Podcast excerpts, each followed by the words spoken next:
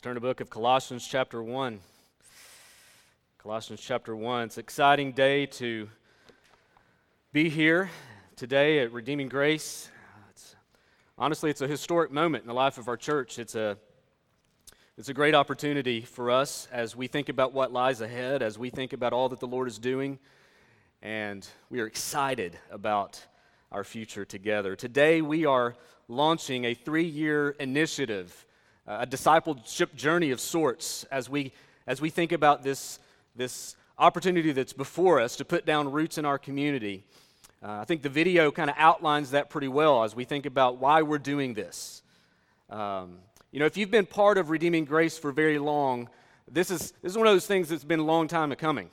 It's, it's been something that we've been dreaming about, been praying for, been anticipating for quite a while. And if you're new to us, uh, then you're, you're, you're jumping on the train at an exciting moment.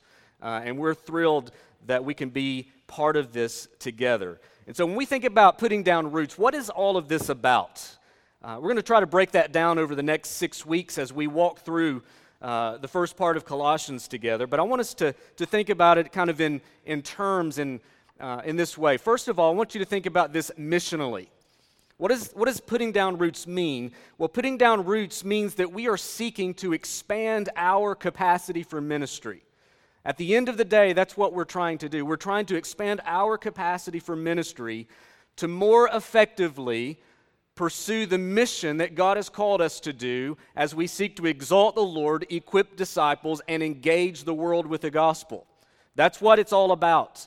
Uh, we have been given a high calling as ambassadors for Christ. We've been given a great stewardship to steward the gospel. Listen, I, I, continue to hear, I don't go asking for these stories. I continue to hear people inside the church, yes, but people outside of our church continue to talk about what's going on at Redeeming Grace. I continue to hear people saying, I really hear that, that redeeming grace is about the gospel. I'm encouraged by that. And, and people, not just in our community, I get phone calls people looking for church, and they're like, wow, I'm, I'm excited about what's going on at your church. And that's exactly what we want to be about. We want to be about expanding our capacity for ministry so that we can do more together, so that we can be faithful stewards of this mission that God has called us. Practically speaking, a big part of what we're talking about here, it means that we're launching an effort to raise resources so that we can build a future facility that will house all of our ministries in one permanent location. That's, that's just the reality, so that we can better fulfill the mission that we have. Uh, we we are in our ninth year of leasing this space here at KCA, and it, it has served us well. So, nine years, a congregation has been here. Um, some of you have been here that entire time, and others of you have come in along the way. Well, I was one of you coming along seven and a half years ago. Um, and so it's just been exciting to see how God has blessed even here in the space. But, and, and we're really blessed here to have this space that we do at KCA. It's, it's, it's, it's a great opportunity. It's very different than what other churches experience in other school situations. Um, and so it's been a great partnership for us. But, but we, as you can see, we're starting to, to, to reach the capacity here in our own space, uh, not just on Sunday mornings, but throughout our ministry space, our children's ministry space in particular, has been constrained for some time now, and we want to be better stewards of these ministries. You know, a future facility is going to be a great tool for us. I continue to use that word because that's exactly what it is. Building a building is not the end. if you think, well, we'll build a building and that's the end of the story, uh, wrong story. Uh, it's going to be a tool. It's going to be something that we can use to better leverage the calling that we have been given to minister to this community and really to the ends of the earth. I, think it's going to be a game changer for us in many ways. But we need to remember to what end? To what end? And that is seeing lives transformed by the power of the gospel. That's what this is all about. And, and as excited as I am to think about that first Sunday, whenever, Lord willing, we are able to get into a new facility of our own, as excited as I am to think about that day, I'm even more excited to think about the many lives that will continue to be transformed through the power of the gospel as it continues to spread through this ministry that the Lord has established here. We think about putting down roots, You know, really, that call is about staying faithful to a vision that the Lord has given us clearly in His Word to advance the gospel and to make disciples. With this initiative, we are, what we're saying is we're putting a stake in the ground. Uh, more than that, kind of a building, but a stake in the ground, saying we're in this for the long haul.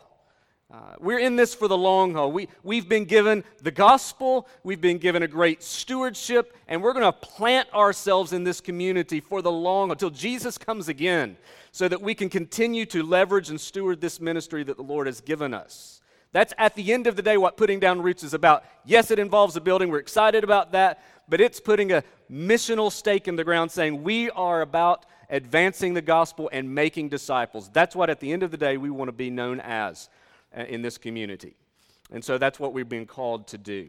And this initiative is an opportunity for us to come together as a church family, uh, to, to come together to say, okay, let's think about this together and let's join together in this, this, this opportunity that the Lord has given us as we strive to steward the calling that the Lord has given us. And so we're going to be talking about that over the next six weeks, what that looks like in various ways. So, with that in mind, I want you to turn to the book of Colossians. For the next six weeks, we're going to work through the first chapter and part of chapter two of Colossians as we think about putting down roots. And then when we're finished with that, this campaign series, we're going to just continue through the book of Colossians till sometime in June, Lord willing.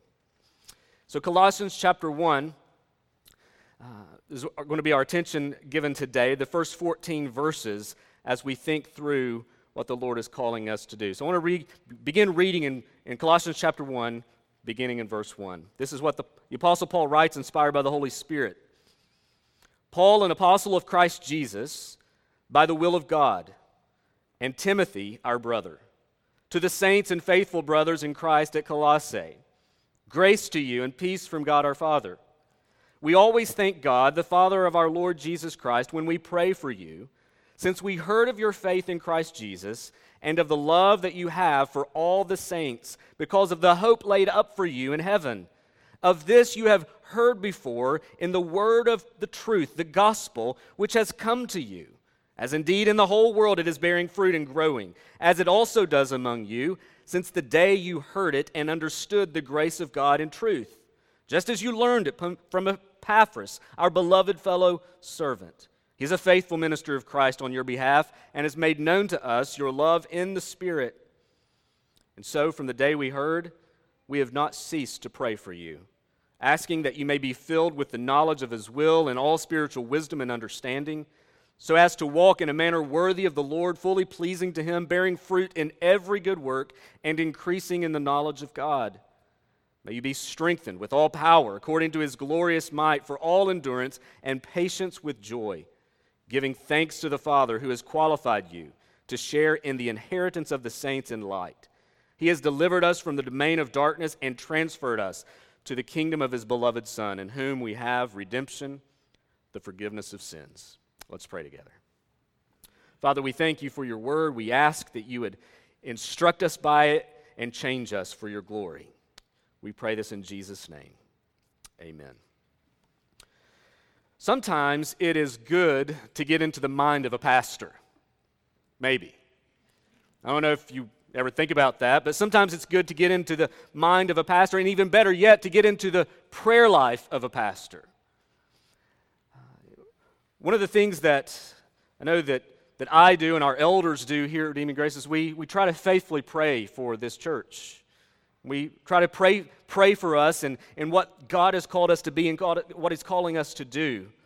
And when I think about the things that we pray for on a regular basis and, and really what should be informing our prayers, I can think of no better place to turn to the, than to the first chapter of the book of Colossians as we get a little insight into the prayer life of the Apostle Paul as he prayed kind of in a pastoral way. He wasn't a pastor at Colossae, but he certainly had a pastor's heart. And as he prays for this church, I think it gives us a wonderful perspective into the heartbeat of a pastor who wanted to see this church at Colossae flourish. Now, I know there's a lot of definitions out there today on what it means to be a flourishing church, and I think Paul gets it right. There's a lot of false notions out there on what it means to be a flourishing church, what it means to be a successful church. And we're not talking about lights and smoke, smoke on stage. We're talking about faithful gospel ministry. That's what we're about. That's what we've been called to be as God's people. Now, when you think about Paul's relationship to the Colossians, his relationship is a bit unique. He didn't plant this church. Now, a lot of times, Paul would have planted a church and he would follow up and see how the ministry is going, but Paul was not part of the planting ministry of this church. In fact, we know that, that it was likely Epaphras, there in verse 7, who planted this church after hearing the gospel from Paul, being saved by the gospel, and was now going back to Colossae to plant. So he's writing to them to encourage them from a distance because he had heard about the work of the gospel that was going on there in Colossae. See, the Colossians had been impacted by the gospel in a radical way. Colossians had been the, the, Colossian people had been transformed, and that transformation was evident to those around. In fact, had already spread, and, and, and Paul had begun to hear about the work of the gospel taking place there. And so Paul wanted to now write to them to encourage them to stay the course. He wanted to write to the Colossians to say, listen, stay firmly rooted on the gospel. Part of the reason of that was is, is that there had been false teaching starting to be uh, propagated throughout that, that region, and the Colossians were being impacted by this, this false teaching that was now kind of being wide, uh, widespread throughout the area. And so he's writing to them to say, Listen, I'm encouraged by what I hear about you, but I also want to encourage you to stay the course. I want to encourage you to stay firmly planted on the gospel that you first heard and that changed you, and don't go away from it. We're going we're to see that as we make our way through this book. And so he writes, and he begins here in Colossians chapter 1 in this letter that he wrote to them. He's expressing his prayer for them. Notice there in verse 3 he says, We always thank God for you. And then in verse 9, from the day we heard, we have not ceased to pray for you. This is a prayer filled introduction that Paul sends to the Colossians to encourage them in the midst of their ministry. When I think about this prayer, you know, I think about the things that Paul was praying for the Colossians. And I, I can't help but think this is what I want for us. The things that Paul prays here should be things that any church wants to see happen. It should be things that we all should want to, to see happen in the local church. And this is very much part and parcel to what my prayer is for Redeeming Grace Baptist Church. So that's my desire as we walk through Colossians together, as we walk through the next three years together of this initiative, as we continue beyond that, I want us as a gospel people to behold the glory and wonder of the gospel of Jesus Christ and see how that gospel shapes and informs us how we live life together in this world for the glory of God. I want us to behold that glorious gospel. I want us to see that glorious Savior. And as we do so, to be transformed by this good news so that we live out our lives in faithful obedience to Christ. In other words, my prayer and my hope for us today and in the days to come is that we would be that we would that we would be all in for what God is calling us to do that we would be committed to each other and committed to Christ. Because listen, the reality is this there is no greater gospel and there is no greater Savior in this world. We've been given it. And there's no greater cause to spend the rest of our lives on than this good news and this great Savior. We can spend a lot of time investing in a lot of things, but this, friends, is the ultimate thing that we've been called to steward and pour our lives into. And that's what I want us to see this morning. I want us to consider these introductory verses together. There are two primary things I want you to see today in this prayer. I want you to see, number one, the priority of gratitude, and number two, the pattern of change. These are things that informed Paul's prayer life as he prayed for the Colossians, and things, by the way, that should shape our prayers for each other and definitely my prayer for you and for us together as a church. The priority of gratitude and the pattern of change. First of all, the priority of gratitude. Now, again, this letter is similar to many others that Paul wrote as he introduces himself, as he normally does, there in, in verse 1. He identifies himself, he identifies the original recipients of this letter. He says, Paul, and by the way, Timothy's kind of with him there, helping him in ministry, and is very much part of sending this letter as well. He's writing to the saints and faithful brothers in Christ at Colossae. He introduces himself, he greets them there in the first two verses, then, then he moves on into verse 3. And it's in verse 3 that he begins to recount things that he continually thanked the Lord for about these believers. These are some great things to consider, by the way. When you begin to walk through verses 3 through 8, I just want you to think about your own prayer life. I want you to think about this. I want you to think are these things, as I pray for my brothers and sisters, are these things that I'm thankful for? Are these things that, that mark my own sense of gratitude for what the Lord's doing in my life and in the lives of those around me. Let's think about these together. First of all, notice several uh, notice I think there are three things in particular that Paul's thankful for. Number 1, he's thankful for their faith. Look at verses 3 and 4. We always thank God the Father of our Lord Jesus Christ when we pray for you, since we heard of your faith in Jesus Christ. In Christ Jesus. Says, since we heard of your faith. Notice a couple of things about this faith. First of all, we see that the testimony of the gospel had been evident in this church. So that in a day without Instagram or Twitter or texting, Paul had now been able to hear about the amazing fruit coming from this church. Uh, word had spread. Word had spread about these believers there. And I want you to notice two quick features about their faith. Number one, I want you to notice the gift of faith. The gift of faith. Notice notice who Paul is thanking. Notice what he says. We thank God for your sincere faith.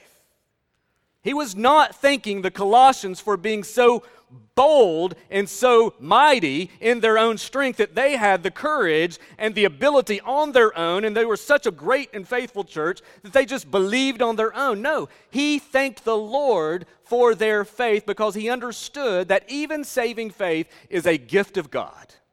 And so he was thankful to God for the faith that these believers had. A faith, by the way, notice the object of their faith, the faith that's in Christ Jesus since we heard of your faith in Christ Jesus. This is not just a blind faith. This is not just a faith just to, to, just to be believing, to be believing. It was a faith rooted in Christ Jesus. So it was a gift of faith, and the object of faith was Christ. And it was this faith, a saving faith, for which Paul was so thankful. He was thankful for their faith. Number two, he was thankful for their love. Look at verse 4. Since we heard of your faith in Christ Jesus and of the love that you have for all the saints. Listen, wherever true saving faith exists, it will certainly be visible through how people live out their lives. Jesus even said that if you want the world to know you're my disciples, it will be seen by the love that you have for each other in John chapter 13. So he says here, doesn't he? He says, I'm thankful for your faith. I'm thankful for the love that you have for all the saints. This was part of the testimony of the Colossian church. Listen, faith never exists in a vacuum, it always results in a transformed life, which is evident in our human relationships. A change will be evident in how you care for people, in how you treat people, and how you interact with people. Notice what he says.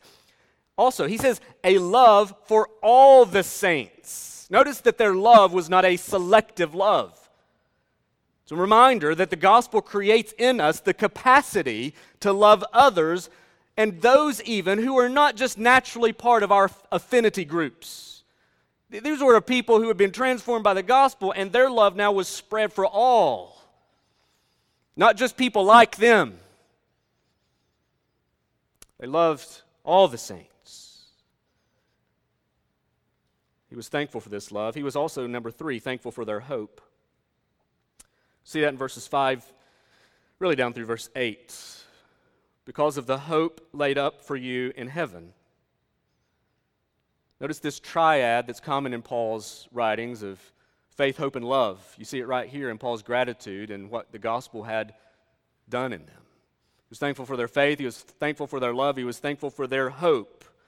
Notice several truths about this hope. Number one, it was a hope laid up in heaven. Look at verse 5. Because of the hope laid up for you in heaven.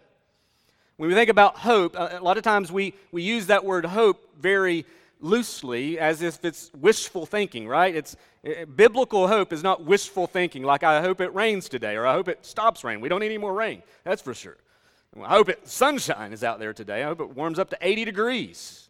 Any amens on that one? None. Okay, there we go. You all awake? All right. And cold. Amen. So he was thankful for their hope, and this hope was a confidence. A confidence in Christ, but a hope, a confidence that was now laid up in heaven. It was, it was reserved, we could say. These were a people who had reservations in heaven. And that's where their hope was rooted. They were not, uh, they were not um, so caught up in the things of the world that they forgot about heaven. They were, they were setting their minds on the things above. Their hope was rooted in their future reward. And friends, we need to think about that. Every sacrifice we make in this life, every act of obedience we commit in this life, every, everything that we do ought to be driven by the fact that we have a hope that is rooted, that is, that is reserved for us in heaven. Our eternal perspective must shape and inform everything we do in this life. So, therefore, we shouldn't build up treasures in this world, we should build up treasure in heaven. And as that happens, it will inform how we live out our lives here. So it's a hope that's laid up in heaven. Number two, it's a hope that's rooted in the gospel. Look at verses 5 and 6. Because of this hope laid up for you in heaven, of this you have heard before in the word of the truth, the gospel, which has come to you, as indeed in the whole world it is bearing fruit and growing, as it also does among you since the day you heard it and understood the grace of God in truth. It was one of Paul's concerns for this church was this widespread influence of false teaching. We're not exactly sure. There's been a lot of scholarly guesses as to what the false teaching was. Uh, nobody has really landed on exactly what it was, whether it's Gnosticism or some other, other uh, influence. It could have been a variety of different teachings. But the fact of the matter is that there was, a, there, was a, there was this widespread influence of false teaching taking place. And here, Paul is setting the record straight, saying, listen, that is not the source of your hope. Your source of hope is rooted in the true gospel of Jesus Christ. Your, your hope is there. Don't forget that. It's the gospel, it's the good news of Jesus, it's the word of truth which has come to them. Notice there the language that he uses, he's highlighting the activity of God to reach out to them and to visit them with his saving power. That's exactly how the gospel came. It's how the gospel goes to anyone. It is God visiting people, God visiting sinners, God visiting cities and regions and towns and communities with his saving grace, with his saving favor. And their hope was rooted in that. Their hope was rooted in that work. And number three, it was a hope that, that bears fruit. See that in, verses, in verse 6. This gospel that has come to you, indeed, in the whole world, it is bearing fruit and growing, as it also does among you. Bears fruit. The gospel is powerful and active, resulting in bearing fruit in our lives. And Paul is saying not only is that the case throughout the entire world, the known world, the, the region of that day, but it's true of you, Colossians. The gospel is advancing and it's producing. And they were living proof of that. So, again, Paul's thanksgiving is marked by this triad of faith, hope, and love common in his writing. It was the faith, the love, and the hope of these believers that filled him with gratefulness to God because he knew it was the work of God that had established this in their lives. Friends, as I reflect upon God's work here at Redeeming Grace, over these past seven and a half years that I have been, uh, that, I've, that I've had the pleasure and privilege of being pastor here, I can resonate with Paul's sentiment. I, I can appreciate what he values or valued to the Colossians and, and what was going on in there. I, I, I see the same thing. I too am thankful to the Lord for his work of grace in your lives. I too am thankful for the faith that you have been given, for the love that you extend toward each other, for the hope that drives you. It encourages me to see these things at work in you, and it compels me to be thankful to God for his work of grace at Redeeming Grace. It's a blessing to be able to pastor a church like this. And, friends, as we continue to walk forward in this journey together, as we even walk forward to this, this journey of putting down roots, friends, we must remember that it is indeed the, the, the gospel that is the core of who we are. May we never be known by, a, by the shape of a building, by, by anything else except that we are a gospel people, that we are a Christ exalting people, and may that compel us to be faithful stewards in all that we've been called to be and do. It is the gospel that must continue to define who we are and nothing more. Must be that. That's what we want to build our lives on as, as a church remembering the fact that, and being thankful. As we think about putting down roots being thankful that god has put down roots in us. And that's what that's what motivates us as we strive to be faithful in the calling that god has given us. Because this is the core of what we're about and very much foundational to how we live out our lives including how we will respond to this this exciting opportunity that we're calling putting down roots Everything we have and everything that we enjoy comes from the Lord, and that is true of our salvation. And the very fact that we have been recipients of God's grace, the recipients of God's generosity, the recipients of God's kindness, ought to in turn inform how we live out our lives as His people. You're not your own, the scripture says. You've been bought with a price. So remember that. We see the priority of gratitude. Notice number two, the pattern of change.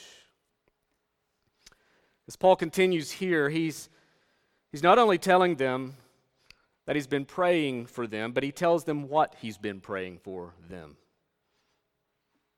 This is what I find so helpful. He, obviously says, These are things I've been thankful for. Now he says, We've been praying for you without ceasing, and here's what we've been praying for. Again, I want you to think about when you pray for this church or any church for that matter, other Christians, just think about the things we pray for. It would do us so good in our prayer life to learn from the, from the prayers of Scripture, wouldn't it? To think about, oh, this is, this is actually helpful intercession. So let's think about what Paul prays here. He, he prays for several things. And by the way, this is my prayer for you. As I think about Redeeming Grace Baptist Church, as I think about who God has called us to be and how He's called us here, I'm praying these same things. Number one, he says, I'm praying that your minds would be filled with the right knowledge. Look at verse 9. And so, from the day we heard, we have not ceased to pray for you, asking that you may be filled with the knowledge of his will and all spiritual wisdom and understanding. Notice the, the language there. He's, he's saying that I'm, I'm praying asking God that He would fill you with no- the knowledge of His will and all spiritual wisdom and understanding. So you've got knowledge, wisdom, and understanding used right here in this one verse. This is not, by the way, a knowledge of all the details of your life, about how things are going to, shape up for you. He says, with the knowledge of His will. He's not saying, praying that God would fill you with the knowledge of every detail of decision making in your life. No, he's talking about, I'm, I'm praying that God would fill you with the knowledge of His will and all spiritual wisdom and understanding. He's basically saying, I'm praying that the Lord would continue to fill you with the knowledge of the gospel, of His saving will for you. He's praying that they would continue to grow and deepen in their understanding of God's salvation because there was false gospels being propagated. He's saying, I'm praying that your minds would not be filled with false truth, well, with false gospels, uh, but with the true gospel that you would continue to grow in that spiritual wisdom and understanding. See, it's a knowledge of what God has done through Jesus Christ that he wanted the Colossian believers to be filled with. Notice number two, it's a walk marked with the right purpose. A mind filled with the right knowledge, but a walk filled or marked by the right purpose. You see that in verse 10. So as, as they're filled with this knowledge of the true gospel and true salvation, as they are informed and shaped by in their thinking about the truth of who Jesus is and how, how he's worked to save them and how he now lives in them and leads them, he's saying, listen, that's going to shape how you live so as to walk in a manner worthy of the Lord, fully pleasing to Him. Friends, I know that we always say, well, we'll never be able to reach a point of perfection this side of heaven. But that is never, in, that is never an excuse to not position yourself in a way that seeks to please the Lord. When we understand the generosity of God's grace in our lives, when we understand the work that God has done to save us, and as our minds are continually filled with that knowledge and spiritual wisdom and understanding, that will indeed direct us and motivate us and turn us to live lives that are lived out in a manner worthy of the Lord, fully pleasing to God. I would just say, by the way, you can't live out your life in a manner worthy of the Lord and fully pleasing to God without the gospel. And so, if you've never trusted in Christ, if you've never embraced Jesus as your Savior, if you've never experienced this faith, hope, and love that's described in verses 3 through 8, then you will never be on a course where your life is going to be fully pleasing to God. You're, you're never going to be on a pathway where you can live out your life in a manner worthy of the Lord. And so the, the call for you, friend, today is to, to yield your life in faith to Jesus. Put your hope in Him. Quit trusting in yourself, quit trusting in, in people and things around you, and put your hope and your trust and your faith in Jesus, understanding that only He can remove your sins because He died on the cross for sinners, and only He can clothe you in righteousness because He's the only one that's ever been righteous. So your hope should be found in Him. That should be your response today. And, and only through that, through that can you begin living a life that is fully pleasing to God. It's a walk that we're called to. Living a life that's consistent with the character of God and the ways of God.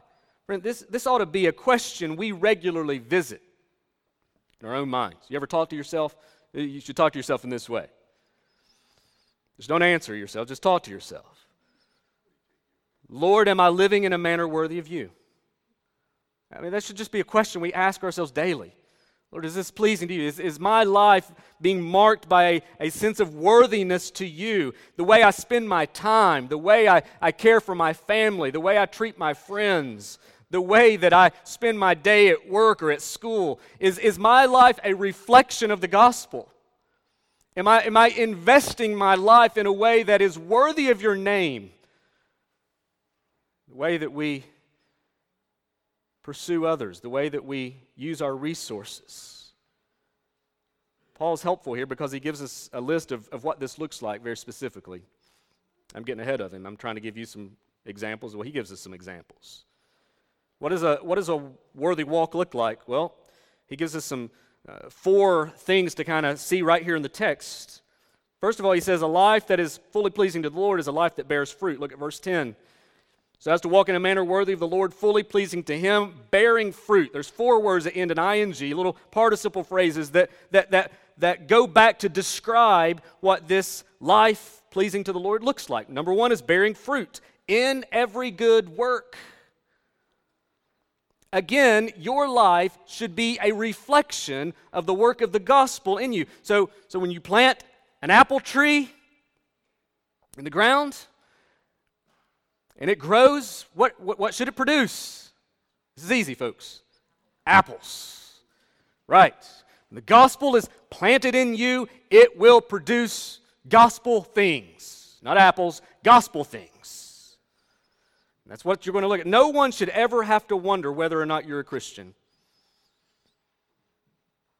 If people have to wonder that about you, then you need to wonder about has the gospel taken root in me? If it's a question on whether or not you're truly a Christian, you need to do some serious heart work and examination. The gospel creates fruit in our lives. Leads to a life of transformation and change, so you think differently. You pursue relationships differently. You do your work differently. You, you give differently. Life becomes centered on Christ and his kingdom, not, not about you and your little kingdom. That's what the American dream teaches you. Live life and make it about you. Make it about your, your desires and your, your kingdom. I use the word kingdom. Because that's not, that's not at all what the gospel calls us to. The gospel calls us to, to, to deny ourselves, to submit to the Savior, because his kingdom lasts forever. And he, he is a glorious king, and he is worthy of everything that we can give him. So we bear fruit. Number two, another way that you walk in a manner worthy of the Lord is you grow in knowledge. It says, bearing fruit in every good work and increasing in the knowledge of God. Because we should ever be growing in the knowledge of God. Knowing God is itself an action, it's a sense of obedience. And even obedience is a fruit of that knowledge. There should never be a moment in your life where you say, I've, I've kind of got everything about God figured out. I think I know enough to get me through life. Shall we go back and read Romans 11 again? There'll never be a time where we fully exhaust the, the, the fullness and glory of who God is. You know, we often want to, to focus on obedience, and that is a good thing. We, we need to think about how we live out our lives. But listen, true godliness will not come apart from knowing God truly.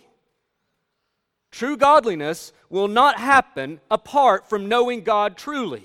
And so, as we pray, and as I pray for you, and as you pray for each other, this is one of the things that we ought to be praying that we would continue to grow in the knowledge of God. And as that, that knowledge begins to, to, to shape our thinking, again, it's going to lead into more and more fruit. Number three, it says, bearing fruit, increasing in knowledge. It says, may you be strengthened with all power according to his glorious might for all endurance and patience with joy.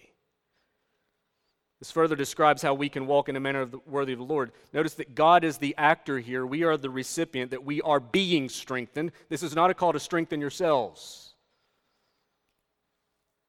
This is a call to ask the Lord. May you be strengthened. May you receive from God his strength with all power according to his glorious might. Why? For all endurance and patience with joy. Friends, God is the source of our strength to give us everything that we need for all endurance and patience. I just ask you, what is it that gets you through the dark valleys? What is it that gets you through and sees you through the searing pain of sickness and death? What is it that sustains and supports you in the hard times? Is it not the power of God? It must be the power of God, or else we would crumble under the weight of, of, of the things that we endure in this life. And friends, this ought to be our prayer for each other. My prayer for you is that we would be strengthened with all power according to the glorious might of God, so that we will endure and patient and have patience with joy. Brothers and sisters, the same power that was at work in creation the same power that parted the Red Sea, the same power that turned the water into wine, the same power that healed the leper, the same power that calmed the sea, the same power that raised the dead is the same power that is at work in you if you know Jesus. Friends, it is my prayer that you would continually be strengthened by such power. And when we think about a campaign like this, we think about the responsibility that we have as members of this church. I know some of us are thinking, well, I, I, have no idea how I'm going to give sacrificially to such a cause. I just don't know how it's going to happen. What's going to happen because of the power of God, not because you're smart enough. It's going to happen because you're being strengthened by God's power, by God's grace, by His generosity, and by Him giving you the wisdom to see the things you need to see. This is true in every aspect of our lives. And the fourth way that we walk in a manner worthy of the Lord is by giving thanks. Paul ends this call to walk in such a way with the idea of gratitude. Notice he says in verse 12, giving thanks to the Father who has qualified you to share in the inheritance of the saints in light. He has delivered you from the domain of darkness and transferred us into the kingdom of his beloved Son, in whom we have redemption, the forgiveness of sins. Giving thanks. Listen, Christian people ought to be a thankful people. It's so easy to get caught up into this world and this life and just be, be ungrateful. We're surrounded with by ungrateful people all the time, aren't we? And we could easily grow into that if we're not careful, just, just grumbling and, and complaining about every little thing that comes our way instead of just being marked by a sense of gratitude. When you think about what the gospel truly is, there, there is no other response except to be thankful. We are thankful to the one who has qualified us. We were not qualified for salvation. You weren't qualified. None of us were qualified. You have to qualify for a lot of things in this world. Listen, you, none of us were ever qualified for heaven. We would have not made it were it not for the grace of God. He qualified you. Therefore, he gets the glory. He has qualified us to share in the inheritance. We, we are, you know, I know sometimes we think about, well, maybe I'll get, maybe I'll strike it rich and, and get an inheritance. Well, if you do, you can give this campaign. But if you don't, you've got a, an inheritance awaiting for you in heaven. That's what we have. That's what we've been given. Qualified us to share in the inheritance. He's delivered us. We were in bondage. We were shackled. We were, we were enslaved to sin. We, and God, in His grace, has delivered us from the domain of darkness and transferred us into the kingdom of His beloved Son. Do you see what He's done? He's qualified, He's delivered, and He's transferred us. All actions of God in His sovereign grace to redeem you. Friends, you and I you have been given, you and I have been given so much. In our lives ought to be abounding in thankfulness. Paul says in 1 Corinthians chapter 4, verse 7, What do you have that you did not receive? What do you have that you did not receive?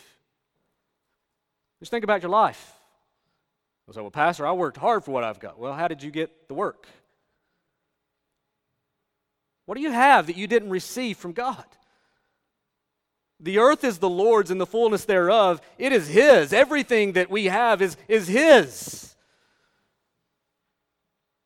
Everything. You know, as I contemplate where we are as a church, I can't help but resonate with the things that Paul brings out here. A deep gratitude for what God has done and praying that that pattern of change would continue to be evident in how people live out their lives. Now, brothers and sisters, that's what we want to do as a church. When a people are transformed, when a people are qualified, delivered, and transferred, and thereby transformed by the grace of God, the entire course of their life changes. If your life looks little to no different after meeting Jesus, I wonder if you've really met Jesus. I mean, He changes everything. Everything. When a people are, are transformed by the power of the gospel, the entire course of their life, their priorities, their decisions, their behavior, everything changes. And Paul's prayer is a prayer that is rooted in that glorious gospel that brings that kind of change. Brothers and sisters, as we as we think about putting down roots in this community, to expand the capacity of our ministry. I want you to think about that from this perspective. I want you to think about that from the work of the gospel. And, and you be, really need to begin in your own heart.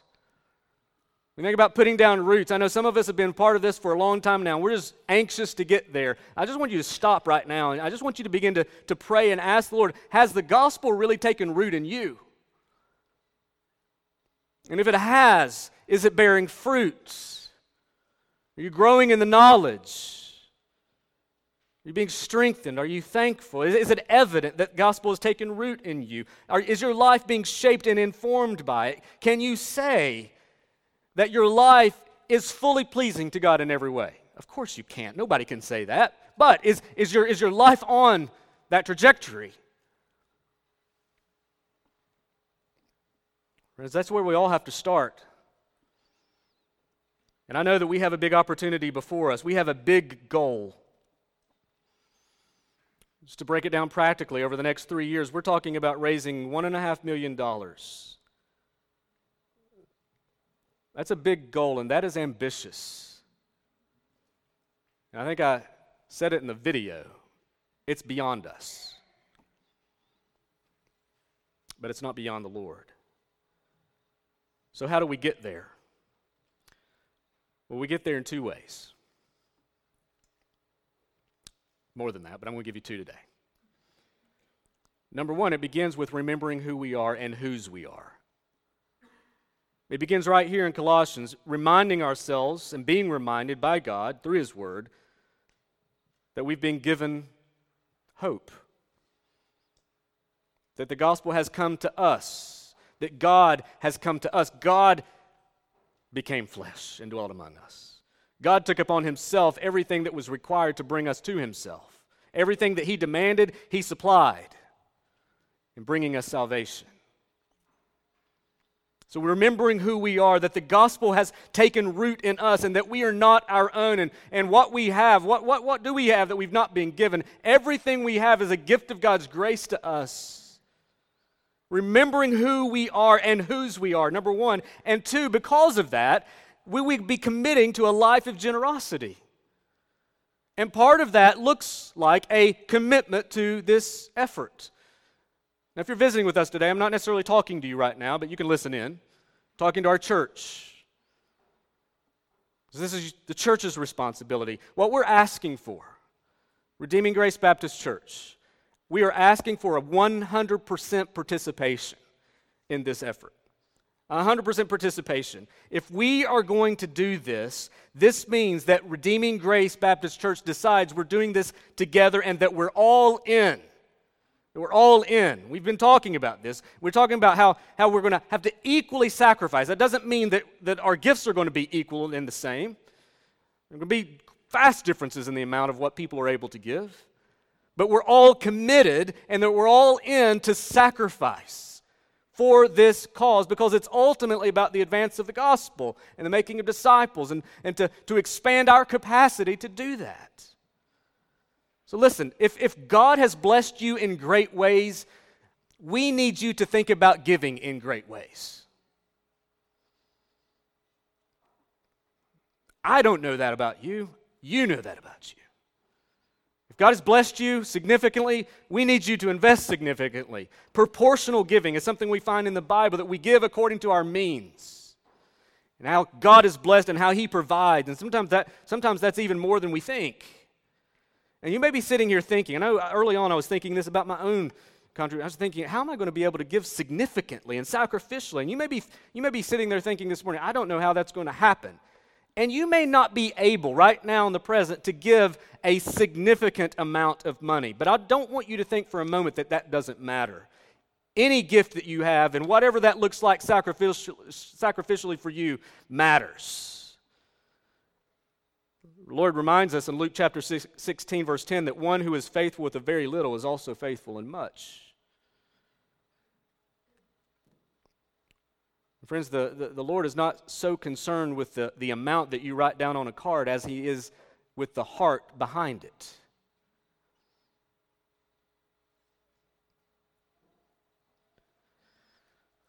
As we think about what it's going to take to reach our goal, it's going to take the type of people that Paul prays for here in Colossians chapter 1.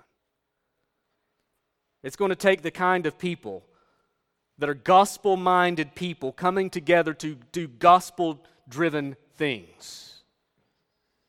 And to be reminded that this life is not about us and what we can build for ourselves. It's about the Lord. It's about the gospel. It's about how we can invest, not just for our own sake, but for the future generations to come. One of the things that we're going to be asking you to do, and when you leave here today, especially if you're part of Redeeming Grace, we're going to be giving you a little packet of information. Some of you got this at our dessert fellowship last night. One of the things that is, it's just a little booklet that explains a lot of these things. And one of the things that you'll get is this little commitment card. And on the back, it's got, got some suggested gifts and different things like that. And as you pray through that, that's what we're asking you to do today is to commit to make a commitment. That you would commit to take this card, to pray over it, and that you would be committed today to making some kind of commitment to this cause. Those will be turned in on April the 7th. And so we've got about five weeks as we think through that, as we pray through that. But I want you to take it. I want you to put it in a place where you can pray over that and just begin asking the Lord, be, be praying big prayers as to what He would have you do. Friends, this is one of the reasons I'm so excited about what God is doing here at Redeeming Grace. He's calling us to put down roots. Yes, with a building, but really more than that. He's calling us to put down roots so that our roots will go deep and wide for the sake of the gospel. Friends, there is no greater cause on the planet. No you, you will never convince me that there is any greater cause on this planet than the cause of the gospel of Jesus Christ, the kingdom of God. Nothing greater.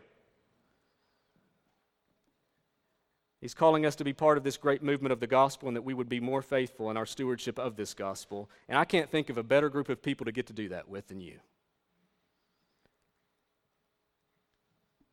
Redeeming grace, there's no greater gospel and there's no greater Savior. So, by God's grace, being strengthened with God's power, let's all commit 100% to this goal that's before us. And let's put down roots together that will go far and wide for the glory of God. Let's pray. Father, we thank you for reminding us of who it is we are. Lord, even through this prayer of the Apostle Paul, we're reminded that we, we are people who have received grace we have been a people receiving good news. We have been a people who have been qualified, delivered, and transferred. Father, you have done this work for us, and, and because of that, we are to live to your glory. And we just want to thank you this morning for what you've done. Father, our salvation is not our doing, it is your doing. And because of that, Lord, we no longer belong to our own. We, we're, we're not our own. We, we've been bought with a price, and so we're called to glorify you with our bodies. And so, would you help us do that? Would you help us to do that in our, in our homes, in our workplaces, in our schools? Would you help us to do that in our conversations with friends? Would you help us to be a gospel people, a fruit bearing people? And Lord, certainly, even as we think about this campaign of putting down roots, would you help us to do that even in our giving? That we would be willing to commit to whatever it takes to see this through so that we can continue this work that you've called us to do more faithfully. Lord, we commit this to you. We ask for your help in it. We pray that it's all for your glory. In Jesus' name, amen.